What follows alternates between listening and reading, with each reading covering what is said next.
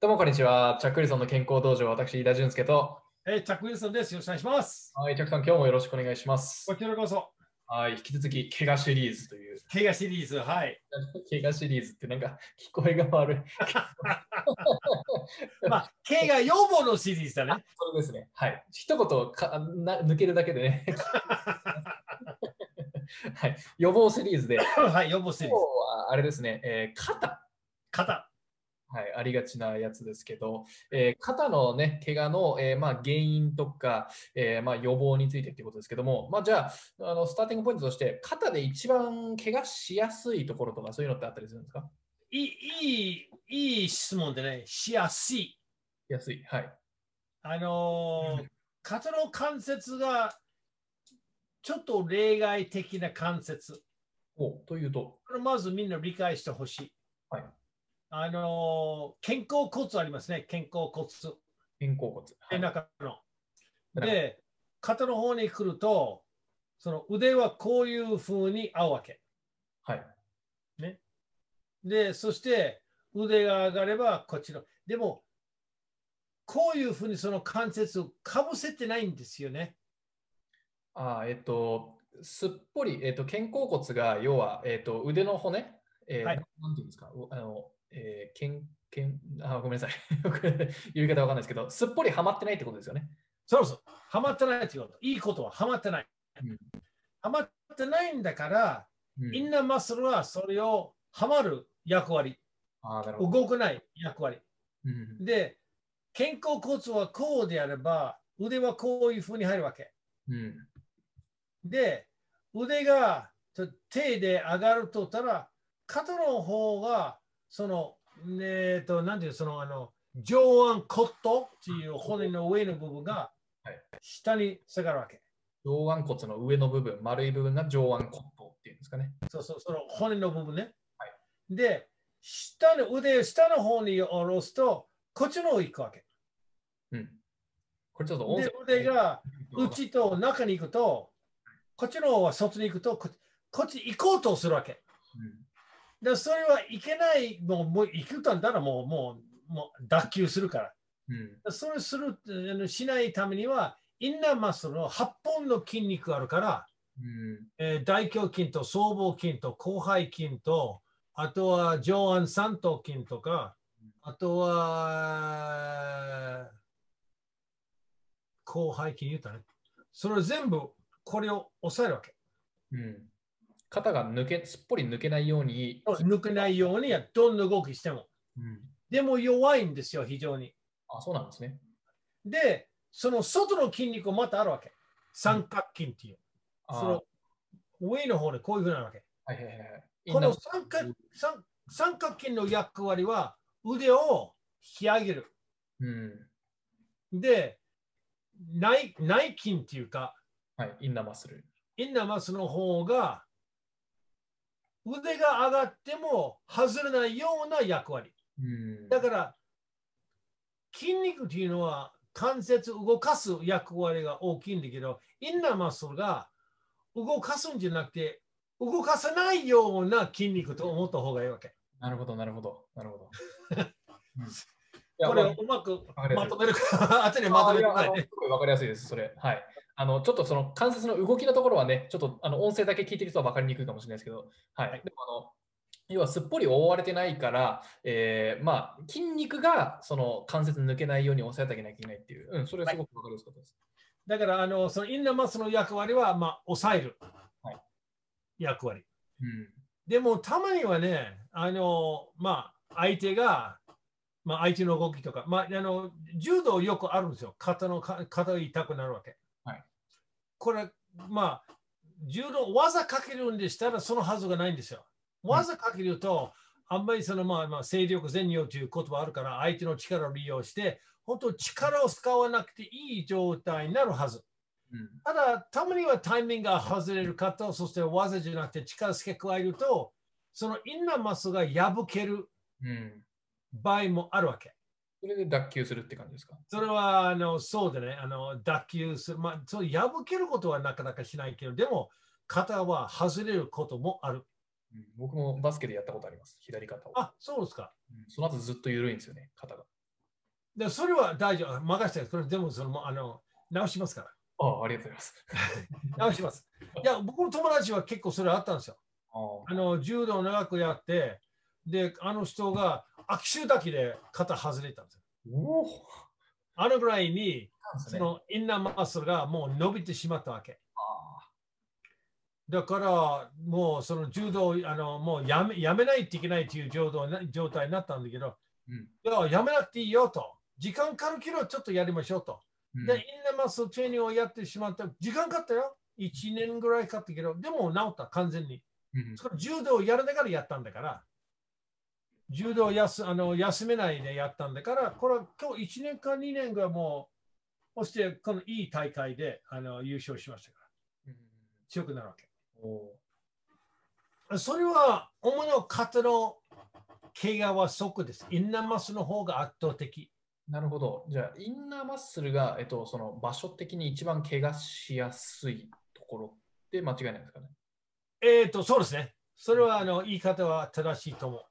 でどういうあ、どういうアクションとかをすると破けちゃったり、伸びちゃったりするんですかね。まあ結局、まあこの8本の筋肉を全部あの破けないから、例えば、この、例えば腕はこういうふうにす、まあ、上に上がると、はいこっちを下に下ろす。うんで、この上に上がる力がありすぎるから、うん間に合わないから、抑えることができないから外れる。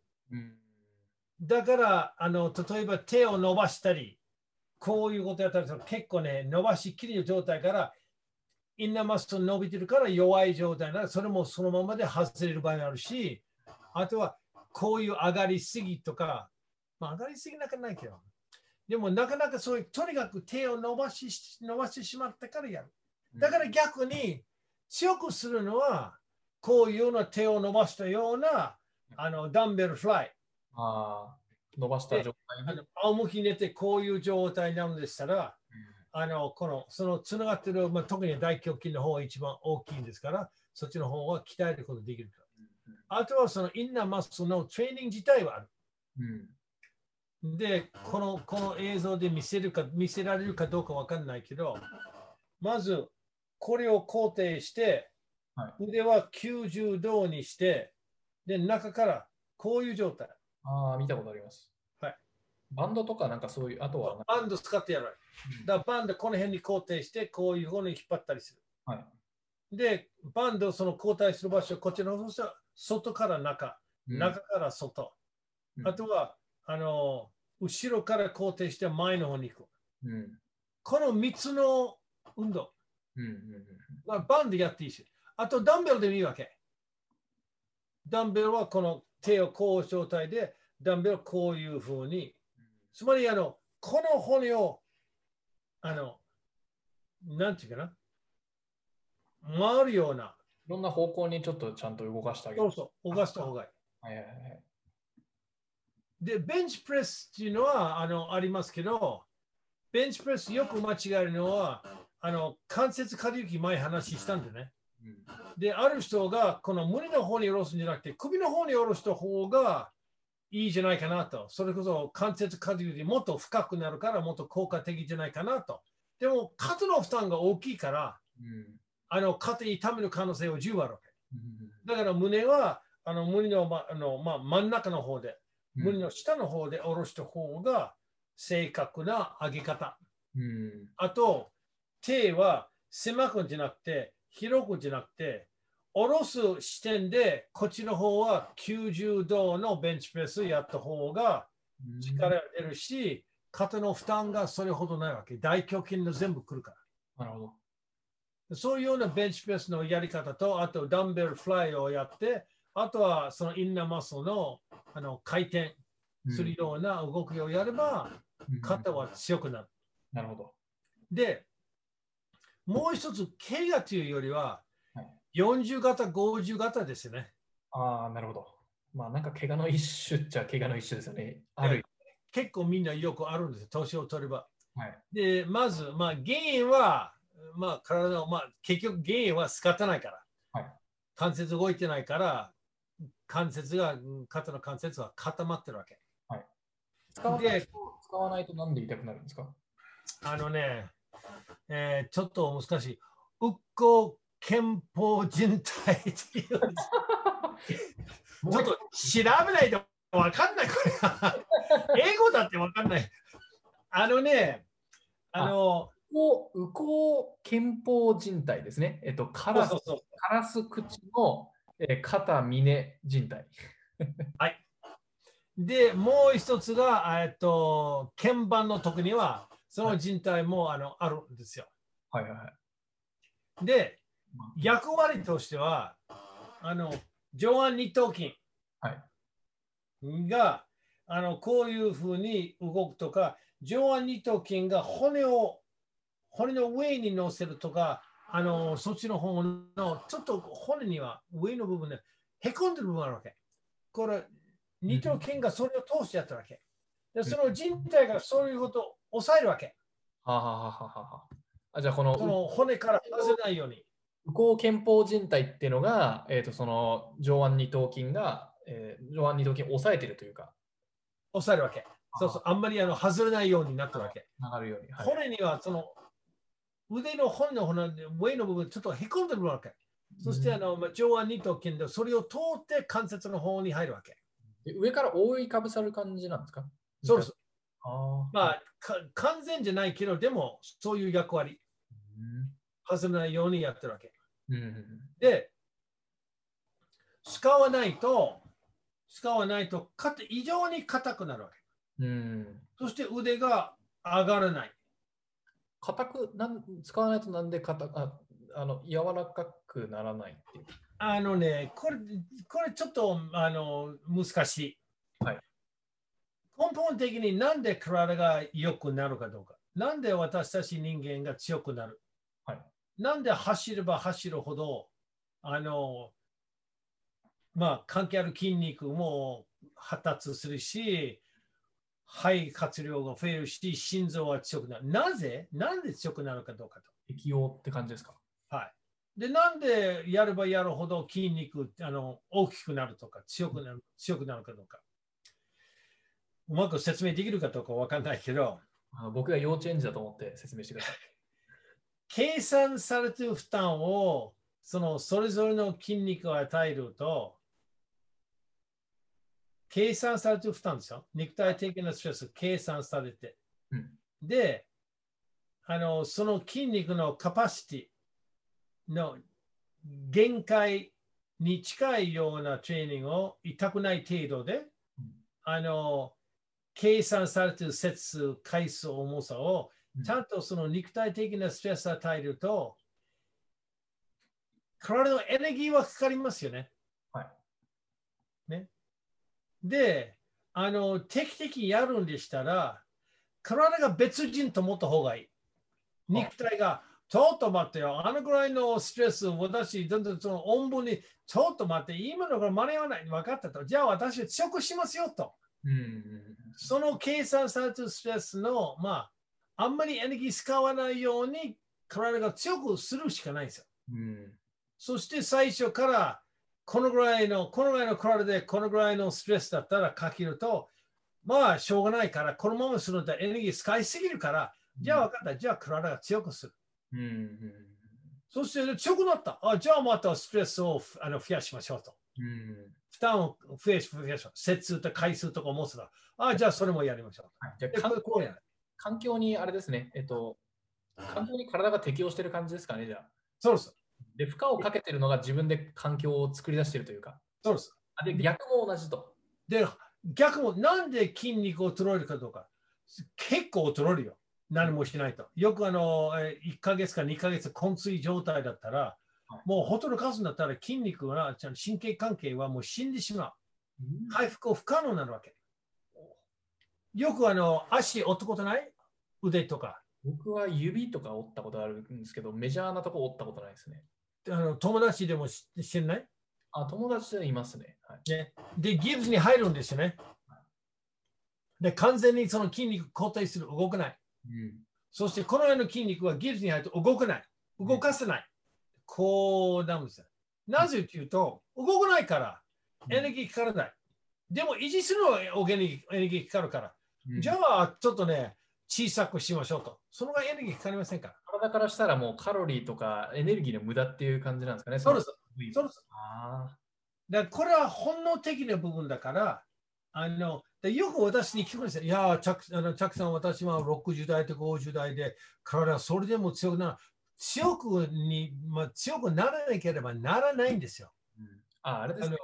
月に行く月に行くとね、あのう宇宙飛行士さんの体が弱くなるのと同じですね。重力同じですそう無重力の状態だから、あの骨まで、骨まではあの薄めるんですよね。あんまあんまり無重力であれば。うんうんだから、そっちの方、だから、あの宇宙飛行機でも自転車こぎたり運動をやってますよね。そのためですよ。うん回復でも帰ってくると、まあ、大体1ヶ月か2ヶ月トレーニングすれば元に戻るけど、骨の骨密度が減っちゃうからね、気をつけないと、ほとろかすと。はいはいはいはい。あのあの研究が結構面白い、どうなるかどうかと。うん、確かに興味深いですよね。だからもうあの、私は人体構造の本とかいっぱい持ってるから、体を見れば見るほど、どんなにこんな素晴らしいものかっていうから、しない、本のものか、そのそこまであの強くなるとか、体が変わるっていうのは、もう素晴らしい。うん。うん、脊髄だったよ。はい。脊髄は、もう、あの、もう何、何万年間でその脊髄作ってしまう。人間、あれぐらいの強い部分が作れないもん。今、今の科学でも。うん。うん。あのぐらいのその素晴らしいもんですよ。脊髄。柔軟性ってありながら弾力性もあって、それでも強い。うん。なかなかそれはないんですよ。脊椎ですかん脊椎ですか脊髄。脊髄。脊髄。あでもね、あ。はい、あ、脊椎。はい。なるほだからまあ、その話はちょっと飛んでるけど、ど。よ40肩。えっと、じゃあ、その、え使わないと、まあ、じゃあ、そのね、適応するために体が弱くしちゃうってことですけど、その、そうだから解決は簡単だから使えばいい。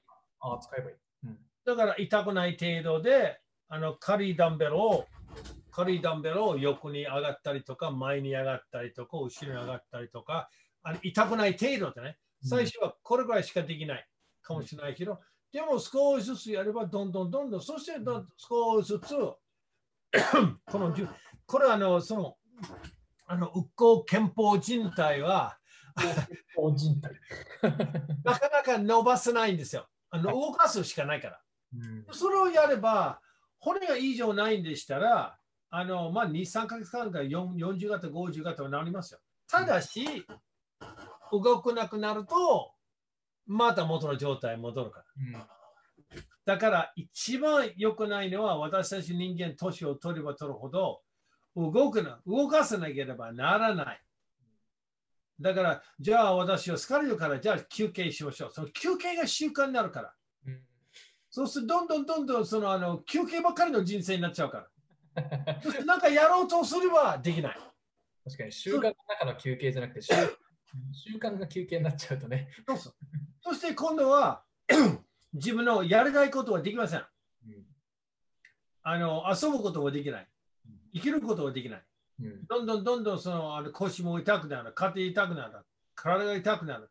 ああ、疲れた。ああ、ダメだ。そして自分の人生はもう限定される。うん。だから結構、まあ、うんと年寄りは90代、100歳ぐらいやったら、まあ、これは大変な戦い。うん。で、私はあの、茨城の病院のその平均年齢で64歳うんでなで。93歳の人もいるんですよ。うん。それでもね、確かに20代のようには動けませんけど、でもちゃんと動いてるからね、うん元気ですよ。私もあの人も偉い。偉いと思う。あの人たちは偉い。うん。 60、70、80はもう、あれはもう、あの起きるだけは大変。うん。で、起きてジムに行って体鍛えるのは勇気かかる。うん。もう、でも、その年を見るともう感謝します。おおすごいすごい。本当もうあれは、倍にはもう感動しますから、みんな一生懸命やってる。ー。うん。ね、もうすごい、すごい。確かに頑張ってる人を見るとね、微笑ましいですよね。全くね。僕ね、あの、京都にいる間にはいろんな手術したんですよ。膝の手術して、あの腸の2回手術して、で、結構長い間、あの肋骨4回折って、肺炎になって、1年間でほとんど入院したり出たり、入院したり出たり、いろんなやったんですよ。ボロボロじゃないですか、もそうそう、ボロボロだった。う。ではいバイクの事故とか柔道のやりすぎでいろんなあったんですよ。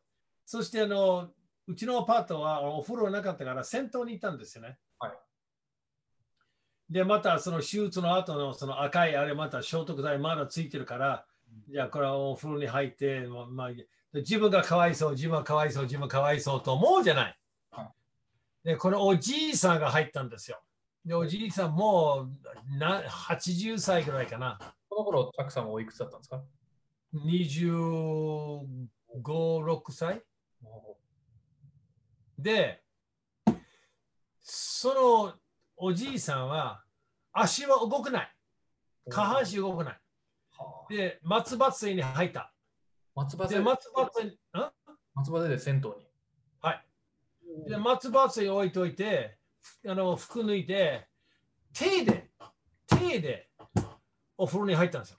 うん。で、その先頭の人、ああ、おじいさん、手伝いましょうか。結構です、大丈夫だよって言ってから、あれを見てから、私には、そのおじいさんはあのそのつもりないと思うけど、僕に勇気や肩をあの与えてくれた。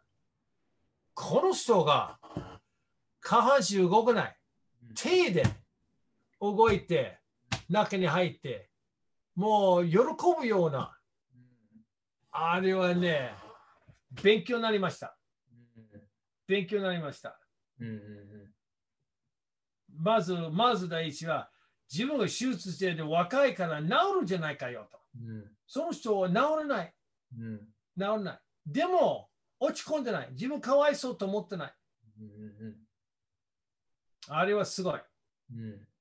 感謝しました。だから今の、今、茨城の病院の、その、まあ、院内施設、もう20年前に作ったんですよ。うん。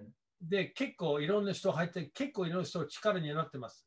うん。高血圧、糖尿病の人は、まあ、予備軍はだいぶ治ったわけ。うん。でもそれをもう今でも20年間でずっとやってる人もいます。うん。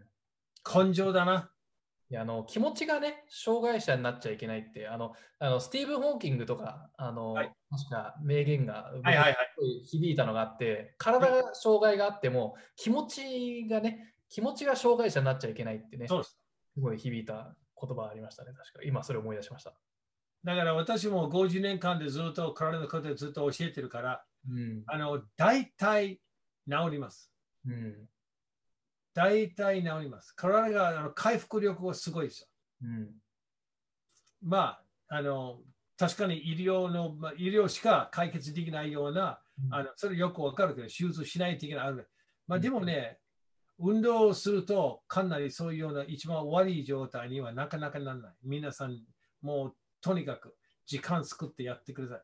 まあ、聞いてる限りだと、ちょっとでもやってれば40型、50型にはならなそうですね。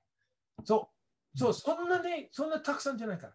やり方さえ分かれば、あの、毎日やれば、まあ、一日おきでもやれば、大体良くなる。これは、怪我、40型、50型、怪我じゃないから。うん。ただ、運動しなさすぎて体が悪くなっただけですから。で、運動し始まると治します。なるほど、わかりました。結構いろいろカバーしましたけど、他に肩の怪我とかで気をつけるべきこととか、予防することに何か。まあ、あの、格闘技やるんだったら、もう怪我はつくもんですよ。まあそうでしょうね。で、外れるっていうのは、でも、うんまあ、いつも言うけど、怪我の要望が若い時から筋力強くするしか、一番要望の仕方、一番怪我しないあの方法、私の経験では。うん、で、ただやるだけじゃなくて、原因を探って、その原因となったものを省くと。うんね。それはあんまり体に良くない食事をしない。で、あの、甘いものを取りすぎではない。バランスですよね。生活のバランス。運動もそうですよね。やりすぎも良くない。やりなさすぎも良くない。そうですね。柔軟体操はやりすぎも良くないけど、でも、あの、やりなさすぎも体硬くなって、疲れやすい体になるわけ。筋力トレーニングやりすぎと筋肉痛める。関節痛める。やりなさすぎと弱くなってしまってから日常生活できない。有酸素運動をやりすぎるといろんな関節問題とか脊髄の問題とか出るけど、でもやりなさすぎると心臓弱くなる一方。だからそこのバランスですよね。そのバランスは人によって違いますから。だから自分がどのぐらいにその、まあ、その、まあ、情報、先にまあ、何回何回も言ってからインターネット見てて、その情報を自分に当てはめるかどうかというのはその判断材料が必要だから。だから、ただやるだけじゃなくて、なんでこういうことをしないといけないと。で、そういう、どんどんそういう人に専門家の方の聞いといた方がいいわけ。完全な返事はできないかもしれないけど、こういうことはあの、まあ、聞いた方がいいんですよとか、そういうようなことを考えた方がよろしいんじゃないかなと思うんですよ。なるほど。わかりました。はあい。りがとうございます。はいじゃあ、今日はこれぐらいにしておきましょうか。はい。はいちょっと簡単にだけ、えっと、ポイントをまとめますけども、大事そうなところ、うんとまあ、肩の怪我、メインはインナーマッスルってことで間違いないですかね。はわかりました。えっと、まあ、えーインナーマッスルの、えっと、そのファンクションなんですけど、えーまあ、肩の骨、肩甲骨っていうのが、えー、と完完全に、えーその骨を、えー腕の骨を覆ってないから、まあ、骨を固定する役割だと。そうです。もうその固定する役割をね、えーまあ、要は、えー突きやぶ筋肉突き破っちゃったりとかすると、怪我になっちゃうので、えーインナーマッスルをちゃんと鍛えるのが、まあ、予防の一番のポイントって感じですかね。はい。わかりました。で、ダンベルフライとかね、えーあとはその、えーバンドを使ったエクササイズっていうのが、えー一番適や適任で、えー肩をいろんな方向に動かすっていうのがコツっていうことで間違いないですかね。そうです。間違いないです。わかりました。で、あとはまあ、おまけっていうことで40肩、50肩なんですけども、えーこれは肩を使わないから体が適応してしまって、右向憲法靭帯よく覚えてる。はい。右向靭帯、覚えました。 はいい、右向憲法靭帯がね、えー固まってしまって、えー肩が上がらなくなってしまうと。なので、えっと、対策は簡単で、痛くても少しずついやいや、痛くてもダメ。痛痛くない程度に痛くない程度。痛くない程度に、痛くない程度に肩を少しずつ、えー上げていくエクササイズをするっていうことで間違いないですかはい、間違いないです。わかりました。はい。で、あとは、まあ、おんあの、もう結論としては、えー怪我の予防のベストは、えーもう少しずつ筋肉を鍛えていくということで。その通りです。わかりました。 はい。いい感じに、あの、いいい結論ですね。まあ、とりあえず筋トレをせよと。 その通りです。はい。時間づけられるように頑張りましょう。 はい頑張りましょう。はい。了解です。ありがとうございました。えっ、と、じゃあ、えーチャックさんの健康道場、えー今日のエピソードはこれぐらいにしておきましょう。えー毎日正午にエピソード配信しておりますけども、えー火曜日、木曜日と土曜日はですね、えー7時半から、えーライブで、えーエピソードを収録しておりますので、コメントとか質問をしながら、えー聞きたいという方は、ぜひ、あの、チャックさんの公式の Facebook にいいねの上、えーご視聴ください。えーはいで、この、ね、内容、あの、チャックさんがね、もう、もう長い間培ってきた情報をね、えーもうあの正しく、えーい良質な情報を届けるためにね、あの頑張って作っておりますので、えーいいなと思った方、えー他の方もこれ使えるんじゃないかと思った方は、ぜひあの、えー SNS とかでシェアをしていただければ助かります。えーもうはいまその通りです。はい。ままずオーガニックな、ね、リーチがあの我々のあの原動力になりますので、シはいェアいただければもう感謝、感謝です。はい、はい、じゃあ、いやー、さすが、さすが。はいもう飯田さんのまずいつも感謝します。そうです。 もう僕は聞き聞き手役で学んでる生徒さん なんで。はい。